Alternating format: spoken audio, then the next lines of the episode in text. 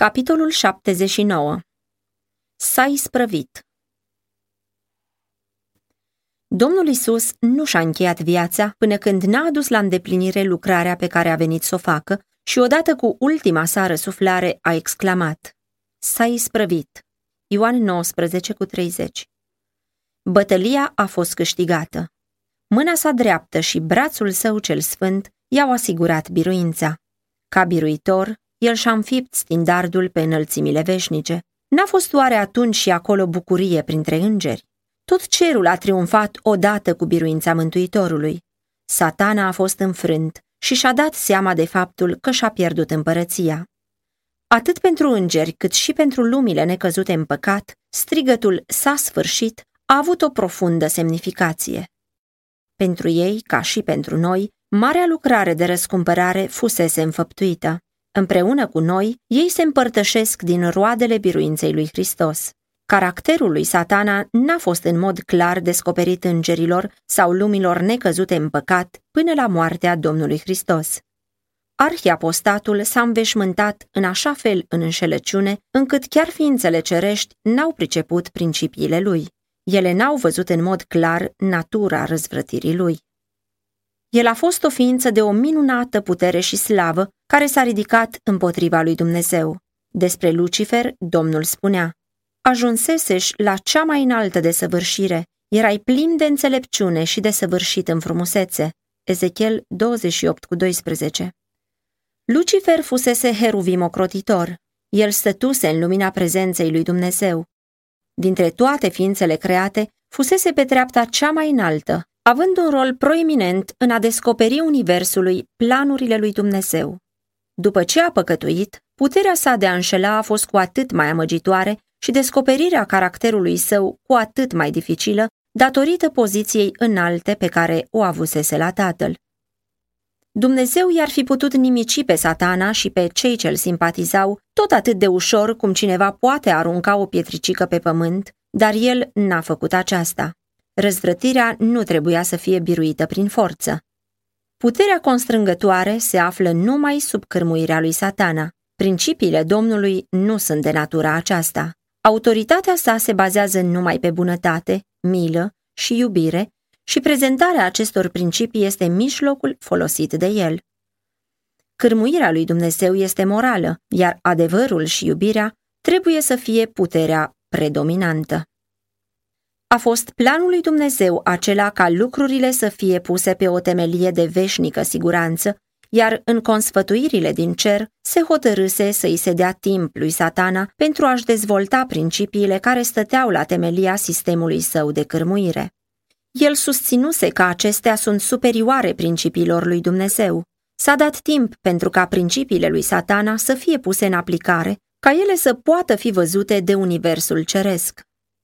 Satana i-a dus pe oameni la păcat și planul de mântuire a fost pus în aplicare. Timp de patru mii de ani, Hristos a lucrat pentru ridicarea omului, iar satana pentru ruina și degradarea lui. Universul ceresc a privit toate acestea. Când Domnul Isus a venit în lumea aceasta, puterea lui satana a fost îndreptată împotriva sa.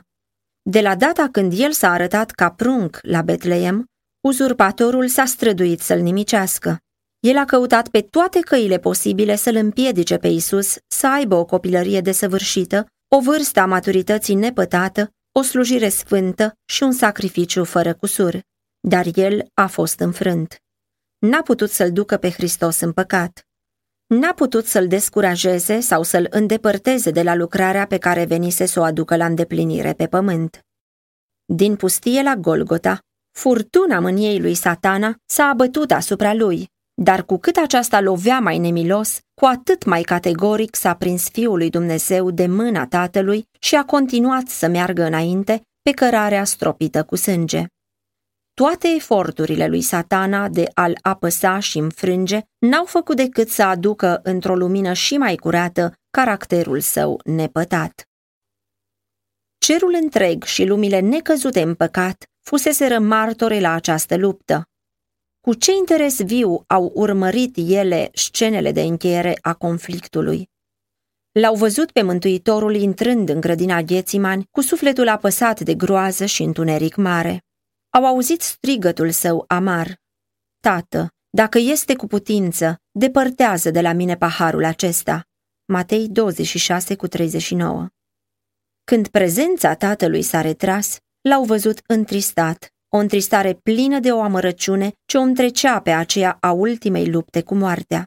Sudoarea de sânge era împinsă afară prin porii pielii sale și cădea în picături pe pământ. De trei ori a izbucnit de pe buzele lui rugăciunea de scăpare. Cerul nu mai putea să îndure scena și un sol al mângâierii a fost trimis la Fiul lui Dumnezeu. Cerul a văzut victima vândută în mâinile gloatei ucigașe și în mijlocul bagiocorii și violenței, târâtă de la un tribunal la altul. El a auzit glumele murdare ale persecutorilor lui Isus pe tema nașterii sale umile. A auzit tăgăduirea cu blesteme și jurăminte a unuia dintre cei mai iubiți ucenici ai săi. A văzut lucrarea turbată a lui satana și puterea lui asupra inimii oamenilor. Ce priveliște înspăimântătoare!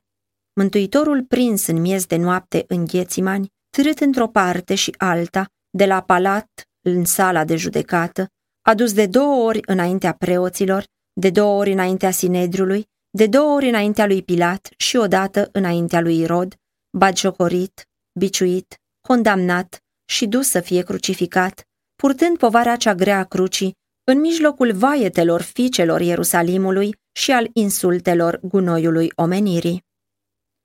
Cerul îl privea cu durere și surprindere pe Hristos atârnând pe cruce, cu sângele și roind din rănile din tâmplele sale, iar sudoarea amestecată cu sânge stând pe fruntea lui. Picătură cu picătură, sângele curgea din mâinile și picioarele sale, pe stânca găurită pentru a se pune în ea piciorul crucii. Rănile făcute de cuie se lărgeau tot mai mult datorită greutății corpului.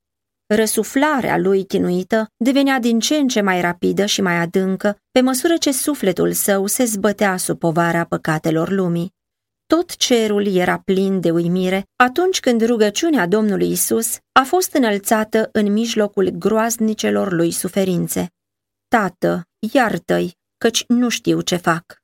Luca 23 cu 34 Și cu toate acestea, se aflau acolo oameni făcuți după chipul lui Dumnezeu, unindu-se pentru a zdrobi viața singurului său fiu. Ce priveliște pentru universul ceresc! Stăpânirile și puterile întunericului se adunaseră în jurul crucii, aruncând umbrele necredinței și ale iadului în inimile oamenilor.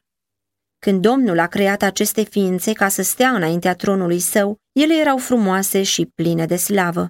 Frumusețea și sfințenia lor erau în armonie cu poziția lor înaltă. Ele erau bogate în înțelepciune dumnezeiască și încinse cu armură cerească. Erau slujitorii lui Jehova. Dar cine putea recunoaște în îngerii căzuți pe serafimii slăviți care au slujit cândva în curțile cerești? Agenții lui satana s-au unit cu oamenii răi pentru a face poporul să creadă că Hristos este cel mai mare dintre păcătoși și pentru a stârni toată ura împotriva lui. Aceia care și-au bătut joc de Hristos în timp ce atârna pe lemnul crucii erau plini de spiritul primului mare rebel. El i-a umplut cu vorbe stricate și murdare, le-a inspirat batjocurile, dar în toate acestea n-a avut nimic de câștigat. Dacă un singur păcat s-ar fi aflat în Hristos, dacă el s-ar fi supus măcar într-un singur lucru lui satana pentru a scăpa de acea îngrozitoare tortură, vrăjmașul lui Dumnezeu și al omului ar fi triumfat. Hristos și-a plecat capul și a murit, dar și-a păstrat cu tărie credința și supunerea față de Dumnezeu.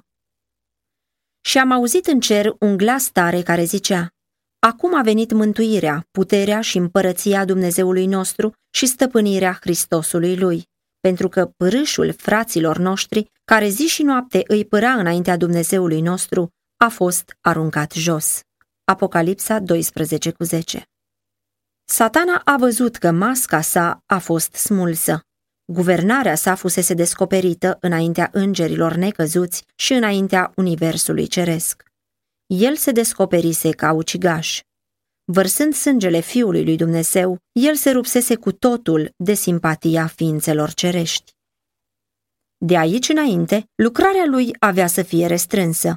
Indiferent de atitudinea pe care avea să o ia, El nu-i mai putea întâmpina pe îngerii ce veneau din curțile cerești și înaintea lor să-i acuze pe frații lui Hristos că sunt îmbrăcați în hainele întunecate și murdare ale păcatului. Ultima verigă a simpatiei dintre satana și lumea cerească a fost ruptă. Cu toate acestea, satana nu a fost încă nimicit. Nici chiar atunci îngerii n-au înțeles tot ce era cuprins în lupta aceea mare. Principiile în jurul cărora se dădea lupta trebuiau să fie mai bine lămurite și pentru binele omului, existența lui satana trebuia să continue. Omul, ca și îngerii, trebuie să vadă contrastul dintre prințul vieții și prințul întunericului. El trebuie să aleagă cui vrea să slujească. La începutul marii lupte, satana declarase că legea lui Dumnezeu nu poate fi ascultată, că dreptatea și mila nu se pot împăca și că dacă legea ar fi călcată, ar fi cu neputință ca păcătosul să fie iertat. Satana susținea că orice păcat trebuie să fie pedepsit și că, dacă Dumnezeu ar ierta vreun păcat, atunci n-ar putea fi un Dumnezeu al adevărului și al dreptății. Când oamenii au călcat legea lui Dumnezeu și au nesocotit voința lui, satana a jubilat. Se dovedea, spunea el, că legea nu poate fi ascultată, iar omul nu poate fi iertat.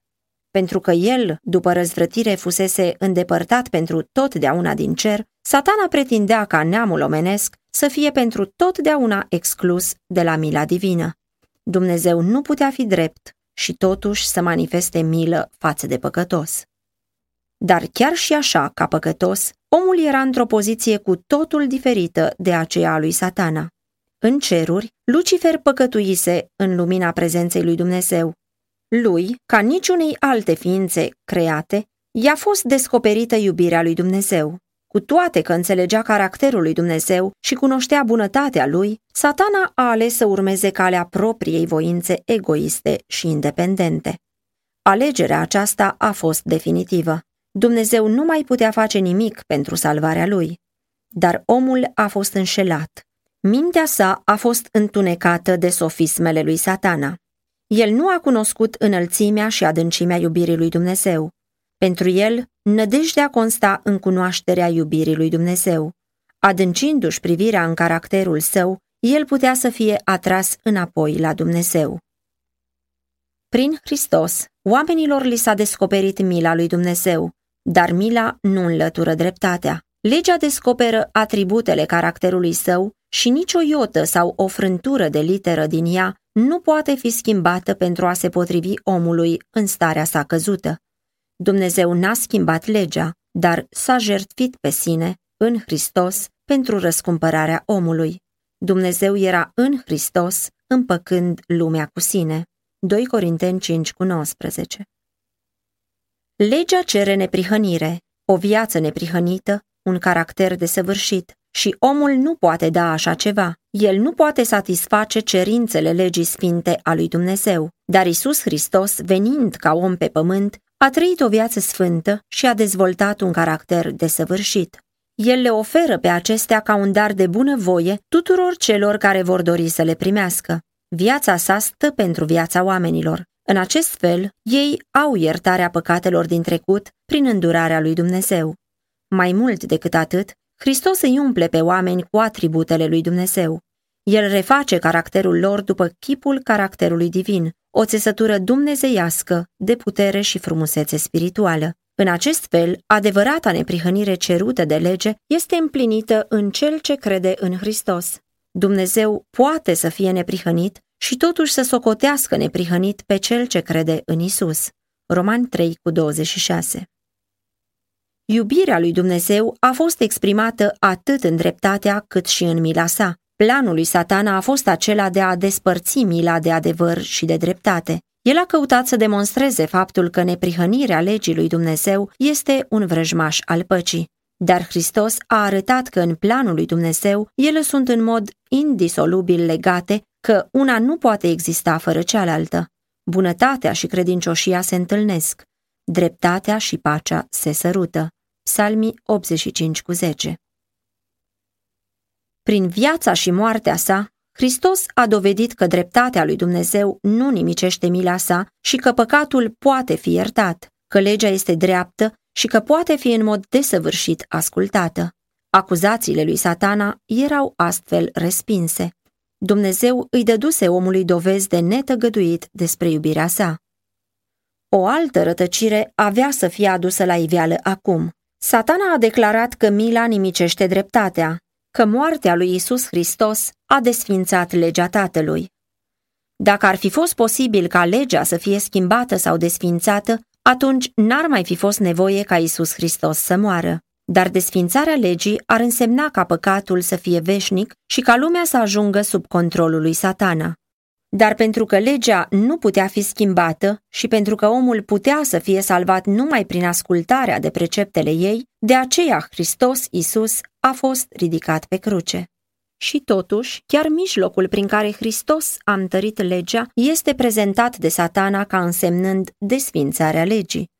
Aici, în acest punct, se va da marea bătălie între Hristos și satana. Pretenția pe care satana o ridică acum este aceea că legea care a fost rostită de Dumnezeu cu glasul său este plină de greșeli și că unele părți din ea au fost date la o parte. Aceasta este ultima mare amăgire pe care el o va aduce asupra lumii. El n-are nevoie să atace întreaga lege. Dacă el îi poate face pe oameni să ne socotească numai un singur precept, scopul său este atunci atins. Căci cine păzește toată legea și greșește într-o singură poruncă, se face vinovat de toate. Iacov 2 cu 10 Consimțind să calce o singură poruncă, oamenii sunt aduși sub puterea lui satana. Înlocuind legea lui Dumnezeu cu legea oamenilor, satana caută să controleze lumea. Lucrarea aceasta este prevestită în profeție. Despre puterea marelui apostat, care este reprezentativă pentru satana, se spune El va rosti vorbe de hulă împotriva celui prea înalt, va asupri pe sfinții celui prea înalt și se va încumeta să schimbe vremile și legea și sfinții vor fi dați în mâinile lui. Daniel 7 cu 25 fără îndoială că oamenii vor așeza propriile legi care să lucreze împotriva legii lui Dumnezeu. Ei vor căuta să constrângă conștiința altora și în zelul lor de a impune aceste legi îi vor asupri pe semenii lor. Lupta împotriva legii lui Dumnezeu, care a început în ceruri, va fi continuată până la sfârșitul timpului. Fiecare om va fi încercat. Ascultarea sau neascultarea este o problemă asupra căreia lumea întreagă va trebui să hotărască. Va trebui ca toți să aleagă să asculte ori de legea lui Dumnezeu, ori de legile oamenilor. Aici se va trage linia de demarcație. Nu vor exista decât două clase. Fiecare ființă își va defini poziția și toți vor arăta dacă au ales să fie de partea loialității sau de partea răzvrătirii.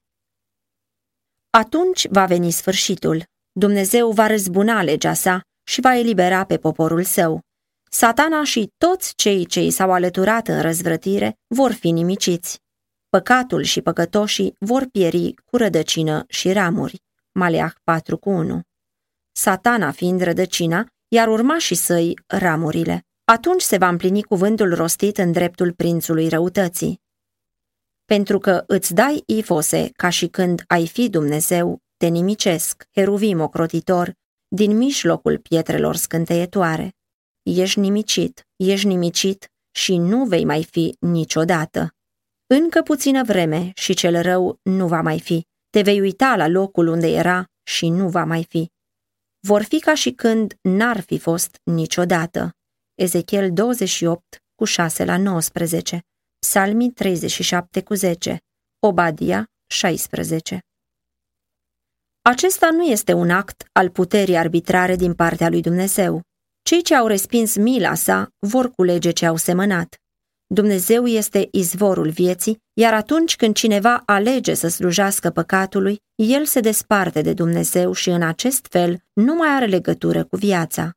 El este străin de viața lui Dumnezeu. Hristos spune, Toți cei ce mă urăsc pe mine iubesc moartea. Efeseni 4 cu 18, Proverbe 8 cu 36. Dumnezeu le dă pentru un timp viață, pentru ca ei să-și poată dezvolta caracterul și să-și manifeste principiile pe care le au. Odată înfăptuit acest lucru, ei culeg rezultatele propriei alegeri.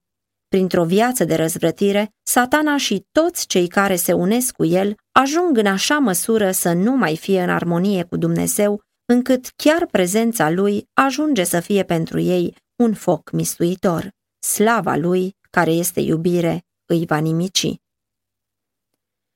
La începutul marii lupte, îngerii nu înțelegeau aceasta.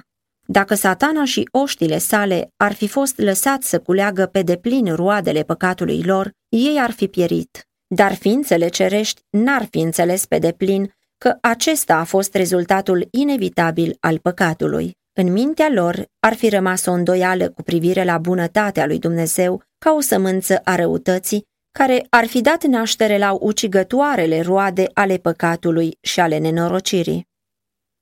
Dar lucrurile nu vor fi astfel când marea luptă se va sfârși. Atunci planul de mântuire fiind încheiat, caracterul lui Dumnezeu va fi descoperit tuturor ființelor create. Se va vedea că preceptele legii sale sunt desăvârșite și neschimbătoare. Păcatul își va descoperi natura, iar satana caracterul său. Nimicirea păcatului va da satisfacție iubirii lui Dumnezeu și va restabili onoarea sa înaintea unui univers de ființe care îndeplinesc cu plăcere voia sa și în a căror inimă se află legea sa. De aceea, pe bună dreptate, îngerii puteau să se bucure când priveau la crucea Mântuitorului, căci deși nu înțelegeau totul, știau că nimicirea păcatului și a lui satana era pe deplin sigură și că răscumpărarea omului era neîndoielnică, iar universul era de acum într-o veșnică siguranță. Hristos însuși înțelegea pe deplin rezultatele jertfei sale aduse pe Golgota. El privea înainte la toate acestea, când pe cruce fiind a strigat cu glas tare. S-a isprăvit.